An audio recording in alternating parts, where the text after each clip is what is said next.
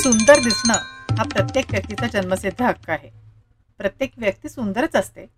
तेजस्वी कांती चमकदार केस स्वच्छ डोळे नरम ओठ चमकदार मऊ नख बांधेसूद घट्ट शरीर ही सौंदर्याची बाह्य लक्षणं.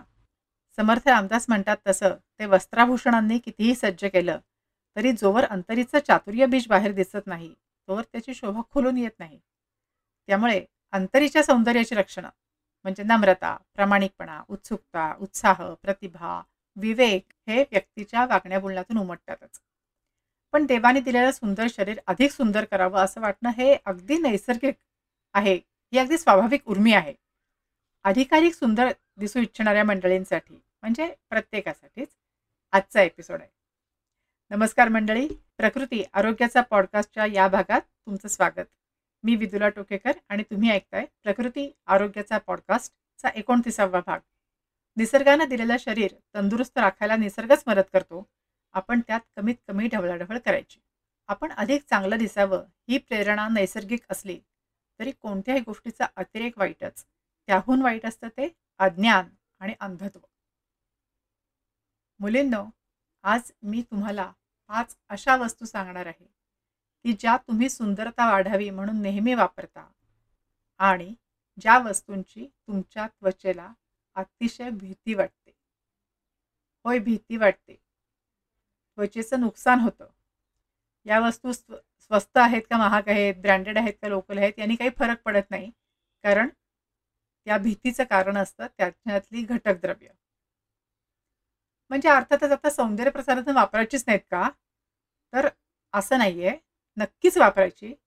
दिवसभर सुंदर दिसायचं आणि त्याहीपेक्षा अगदी म्हातारं झाल्यावर सुद्धा सौंदर्य टिकवून ठेवायचं.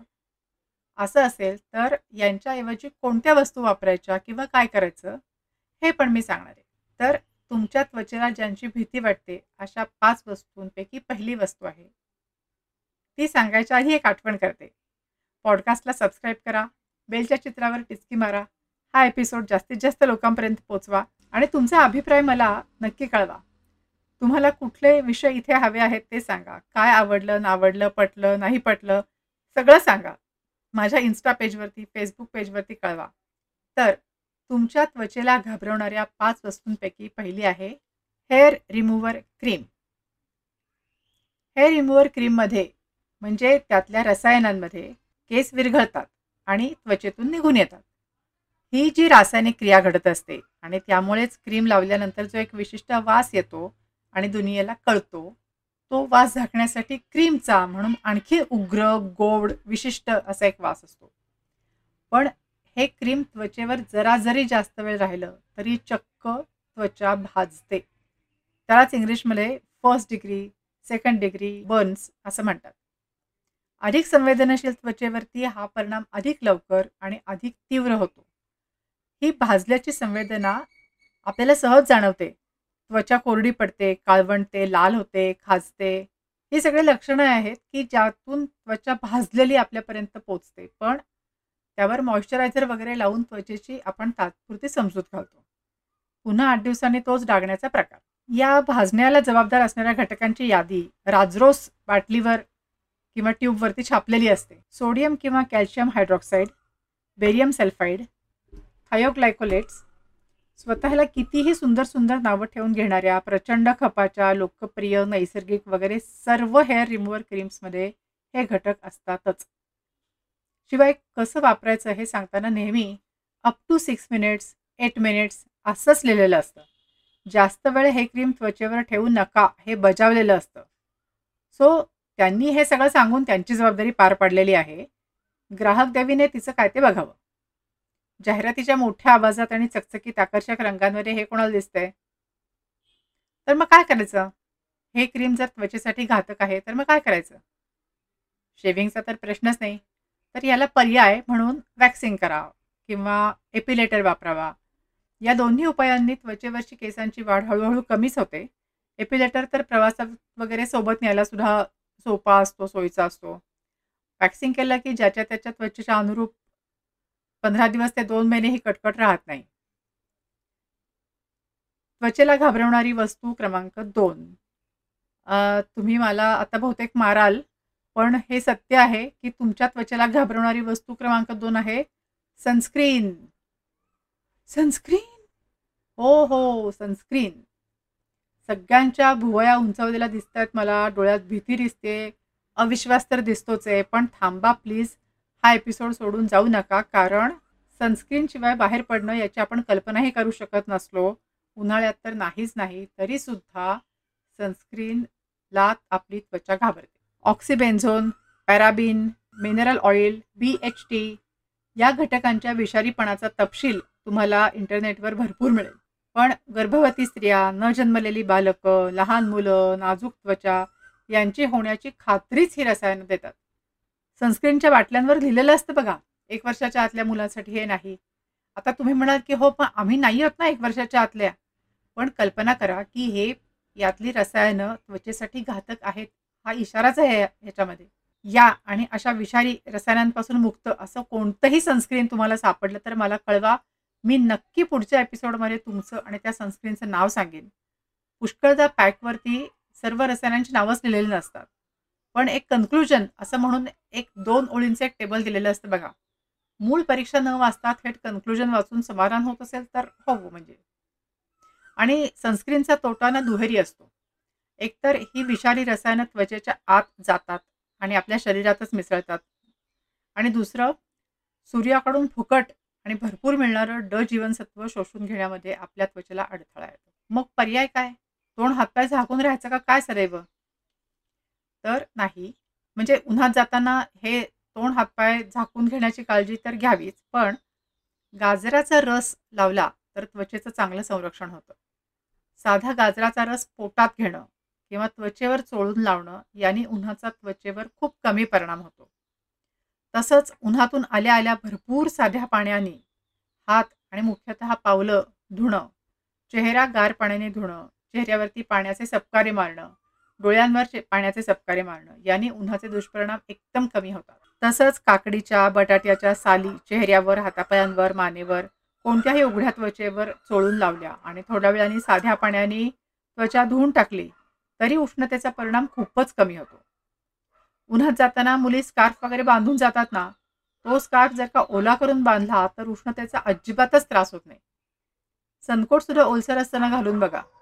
ज्या ठिकाणी उन्हात पंचेचाळीस डिग्रीची भट्टी तापलेली असते ना तिथे तशी कपड्यांची इस्त्री राहतच नाही. त्यामुळे हा उपाय करून बघा.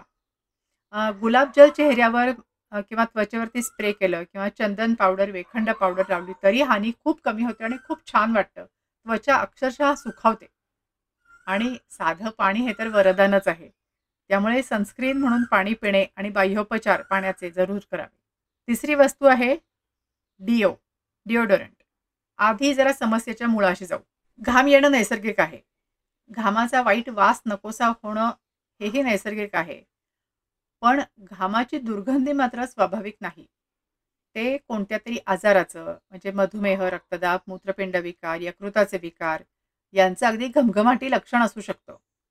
किंवा सुती नसून कृत्रिम धाग्यांचे कपडे वापरणं लठ्ठपणा चुकीचा आहार पोट साफ नसणं अस्वच्छ राहणं त्वचेवर जंतूंचा प्रादुर्भाव असणं अशी काहीही कारणं दुर्गंधीयुक्त घामाची असू शकतात.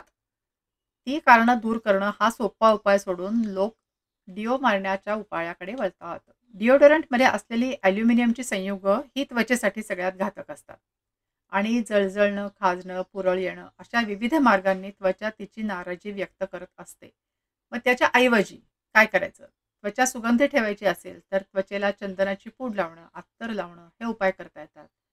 सुगंध लावायचा असला तर अल्कोहोल विरहित सुगंधी द्रव्य त्वचेवर लावलं तर चालेल. कपड्यांवर मारलं तर चालेल का? तर कपडे तुम्ही अंगावर घालणार नसाल तर चालेल. पण तेच कपडे तुमच्या त्वचेला स्पर्श करणार असतील. तर ती द्रव्य तुमच्या त्वचेच्या संपर्कात येणारच आहेत. थोडं असं बघा. हे सेंट डिओ यांच्या बाटल्यांवरती लिहिलेलं असतं. लहान मुलांसाठी नाही डोळ्यात जाऊ देऊ नका पोटात जाऊ देऊ नका दागिन्यांना जपा. तर उघडच आहे की त्वचेसाठी पण ते अपायकारकच आहे. चौथी वस्तू म्हणजे तुमचा रोजचा सुवासिक लाडका दूध नारळ आणि अनेक नैसर्गिक द्रव्यांनी वगैरे वगैरे बनलेला असला तरी सुद्धा साबण. त्या घटकांच्या भाषेत सांगायचं तर formaldehyde sodium laureth sulphate sulphates paraben propylene glycol अशी सतरा अठरा कमी अधिक घातक रसायनं कमी अधिक प्रमाणात साबणात असतात. आता नारळाचं दूध मलई वगैरे घातलेला साबण असे दावे जे असतात ते जरा डोकं वापरून वाचावे. या गोष्टी साबणात जशाच्या तशा असतील तर साबण इतके महिनोन महिने टिकेल का? जो फुलांचा सुगंध साबणाचा वेष्टण उघडता क्षणी भपकन नाकात जातो तो नैसर्गिक फुलांचा सुगंध असणं शक्य आहे का? ज्या स्वरूपात साबण किंवा बाथ जेल आपल्यापर्यंत येतात आणि महिनोन महिने टिकून राहतात ते साध्य करायचं असेल त्याच्यासाठी जी प्रक्रिया आहे त्यात यातले काही ना काही घटक वापरणं अनिवार्यच आहे. त्याशिवाय साबण या स्वरूपात साबण बनू शकत नाही. मग नारळाचं दूध मलई आणखीन गुलाबाच्या पाकळ्या आणि काय काय हे त्या साबणात घालून कशाला अंगाला लावायचं? थेटच लावावं की? जर तुम्ही रोज व्यायाम करत असाल तर तुमची त्वचा सगळी घाण छिद्रांमधून बाहेर टाकून स्वतःला स्वच्छ ठेवतच असते. नुसतं अंग स्वच्छ चोळून किंवा मऊ कपड्याने स्क्रब करून सुद्धा त्वचा एकदम स्वच्छ तरो ताजा होणार असते. पण अंगाला काहीतरी चोळल्याशिवाय तुम्हाला आंघोळीचा पुण्य मिळत नसेल तर तुम्ही उठणं लावू शकता. अगदी साधं डाळीचं पीठ दूध देशी गुलाबाच्या पाकळ्या किंवा गुलाबजल एवढं जरी घातलं त्याच्यात तेलाचा एक थेंब तरी आहा हा उठणं तयार होतं. लहान मुलांच्या तोंडात गेलं तरी चालेल असंच उठणं असावं. तुमची त्वचा ज्याला घाबरते ती पाचवी वस्तू म्हणजे नेल पॉलिश. खूप सुंदर दिसतात रंगवलेली नखं. लांब नाजूक टोकदार नखांवर चमकदार गडद नेलपेंट किती सुंदर दिसतं. आणि हाताची शोभा किती वाढते. आता तर तरतरेच्या नक्षा सुद्धा काढतात. अगदी साडीवर किंवा ड्रेसवर जसं डिझाईन असेल तसं सेम टू सेम नखावर काढतात. पण फॉर्माल्डेहाइड टोलुलिन डायब्युटिक हालेट फॉर्माल्डेहाइड रेझिन आणि कापूर ही पाच द्रव्य नेल पॉलिशला आकर्षक टिकाऊ आणि विषारी बनवतात. ती किती प्रमाणात शरीरात शोषली जातात याचा नेमका अभ्यास झालेला नसला तरी यांच्यात आणि हृदयरोग त्वचा विकार कर्करोग यांच्यामध्ये काहीतरी साटलोट आहे हे शास्त्रज्ञांना समजलेलं आहे. त्यामुळे अशी जी नेलपेंट्स मिळतात ना फाईव्ह फ्री किंवा सेवन फ्री किंवा टेन फ्री तर अशी नेल पॉलिश मिळाली तर ती वापरायला हरकत नाही. नेल पॉलिश या वस्तूला काही पर्याय नाही आहे म्हणजे तेल वगैरे लावून नखं निरोगी चमकदार वगैरे ठेवता येतात पण रंगीत नखं नाही करता येत. मग नेलपॉलिश रोज नाही लावायचं. असा एक पर्याय. फक्त सुट्टीच्या किंवा पार्टीच्या दिवशी किंवा कार्यक्रमापुरतं लावायचं. आणि कार्यक्रम झाला की काढून टाकायचं. हां आणि रंगवलेली नखं चावायची नाहीत. हा एक कडकडीत नियम पाळायचा. रंगवलेल्या नखांनी काही पदार्थ उचलून विशेषतः ओले पदार्थ वरण भात श्रीखंड छोले वगैरे तोंडात घालायचे नाहीत असा नियम पाळायचा. मला ना आणखी एका वस्तूबद्दल तुमच्याशी बोलायचं आहे ती म्हणजे इंटिमेट वॉश योनी आणि योनीमुख म्हणजे वजायना आणि वल्वा ही दोन्ही नैसर्गिकरित्या स्वतःला स्वच्छ आणि रोगमुक्त ठेवतच असतात. त्यासाठी तिथे जोरदार अविरत यंत्रणा काम करत असते. स्त्राव असतात मित्रजंतूंच्या वसाहती असतात. तिथे कुठलीही रसायनं वापरली तर तिथलं संतुलन बिघडतं आणि मग बिघडतच जातं. साध्या पाण्याने केलेली स्वच्छता पुरेशी असते. स्वच्छ कोरडी अंतर्वस्त्र वापरणं शिशूनंतर पाण्याने व्यवस्थित स्वच्छता ठेवणं एवढं पुरेसं असतं. पण विविध रासायनिक उपायांनी योनी आणि योनीमुख निर्जंतुक करण्याच्या हव्यासापोटी झालेल्या स्त्री आरोग्याच्या हानीबद्दल युरोपमध्ये आणि विशेषतः अमेरिकेमध्ये बरीच संशोधनं झालेली आहेत. यातली बरीचशी एका मुद्द्यापाशी येऊन पो घोटाळतात. जिथे स्वतःला सुरक्षित ठेवण्याची यंत्रणा अस्तित्वात आहेच तिथला समतोल बिघडवायचा कशाला? आपल्याकडे इतक्या महत्त्वाच्या विषयांवर कोणी सातत्याने आणि कोणीही स्पॉन्सर न घेता असं काही संशोधन चिकाटीने दीर्घकाळ करेल अशी काही शक्यता वाटत नाही. तर आपली विवेकबुद्धी वापरावी आणि ही उत्पादनं वापरल्यानंतर आपल्या शरीराचं काय म्हणणं आहे ते ऐकून त्याप्रमाणे वागावं. शेवटी एक निसर्ग विचार सांगून थांबूया. आपण खूप म्हणजे खूप म्हणजे खूप कृत्रिम रसायनं दिवसाभरात वापरत असतो. सकाळी उठल्यावर टूथपेस्टपासून सुरुवात करून डिशवॉशच्या लिक्विड सोपपर्यंत हजार रसायनं या वस्तू तयार होतानाही पर्यावरणाची हानी करतात आणि आपण वापरून झाल्यावरती ही रसायनं तशीच पर्यावरणात सोडून देऊन आणखी हानी करत राहतो. दिवसाकाठी आपण कोणती रसायनं वापरणं कमी किंवा बंद करू शकतो याचा आपल्यापुरता शोध घेऊया आणि कार्यवाही करूया. निसर्गात जाणारं कणभर जरी रसायन आपल्या जागरूकतेमुळे कमी होणार असेल तर ती आपल्या पुढच्या पिढ्यांसाठी कणभराची तरतूद असेल. धन्यवाद मंडळी. हा एपिसोड शेवटपर्यंत ऐकल्याबद्दल. मला माहिती आहे की यातल्या काही मुद्द्यांबद्दल तुम्ही सहमत नसाल तुमची काहीतरी वेगळी मतं असतील तुम्हाला हॅ असं वाटत असेल किंवा हो का मला माहितीच नव्हतं किंवा हो हो मला होतं खरं असं पण ह्याचं कारण माहिती नव्हतं असं काहीतरी वाटलं असेल. पण तुम्ही हा शेवटपर्यंत ऐकलात त्याच्याबद्दल खरोखर मनापासून धन्यवाद. आता येता आठवडाभर रोज व्यायाम करूया नेहमीप्रमाणे. दोनदाच जेवूया. किमान सात तास सलग झोप घेऊया. ताजी फळं भाज्या भरपूर खाऊया. नकारात्मक विचारांच्या विषयापासून दूर राहूया. मज्जा करूया. पुन्हा भेटूया. धन्यवाद.